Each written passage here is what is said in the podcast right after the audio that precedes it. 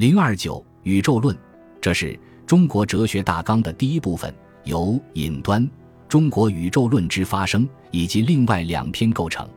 第一篇本根论，相当于西方哲学中的本体论，由本根论宗论以及第一章中国本根论之基本倾向，第二章道论，第三章太极阴阳论，第四章气论一，第五章理气论，第六章唯心论，第七章。气论二和第八章多元论等八章组成。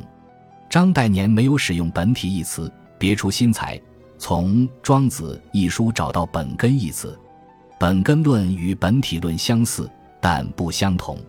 在西方哲学中，本体真而不实，仿佛在万物之外；在中国哲学中，本根既真且实，与万物同在，有如树干、树根与树枝、树叶同在。本根虽不是万物之中任何一物，但不能脱离万物单独存在。关于中国哲学中的本根论，张岱年强调有三个特点：一、不以唯一实在言本根，不以实幻说本根与事物之区别；二、认本根是超乎形的，必非有形之物，而寻求本根不可向形色中求；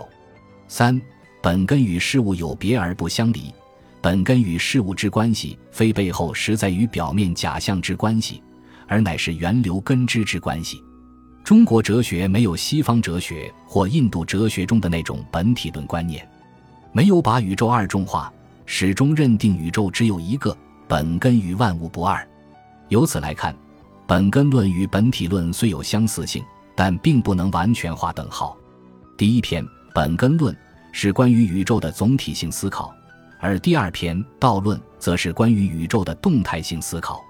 第二篇由第一章变异与长则，第二章反复，第三章两一，第四章大化性质，第五章始终有无，第六章兼白同意补录形神问题简述和大化论宗论组成。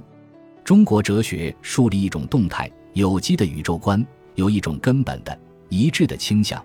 就是认为宇宙一切都在变异之中，变化是根本事实，故而称之为大化。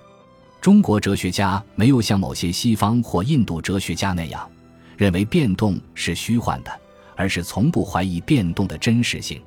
在这一篇里，张岱年介绍了中国哲学关于变异与长则关系问题、大化的动因问题、两义关系问题、大化是否有始终的问题、有无关系问题、兼白同义关系问题。形神关系问题研讨的情况，并且与西方哲学做了比较研究，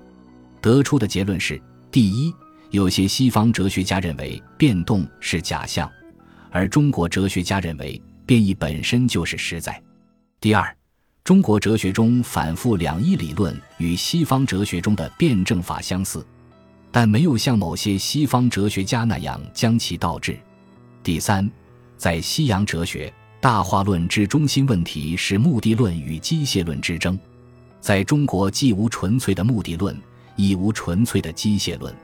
最发达的是一种非机械的自然论，即神话论。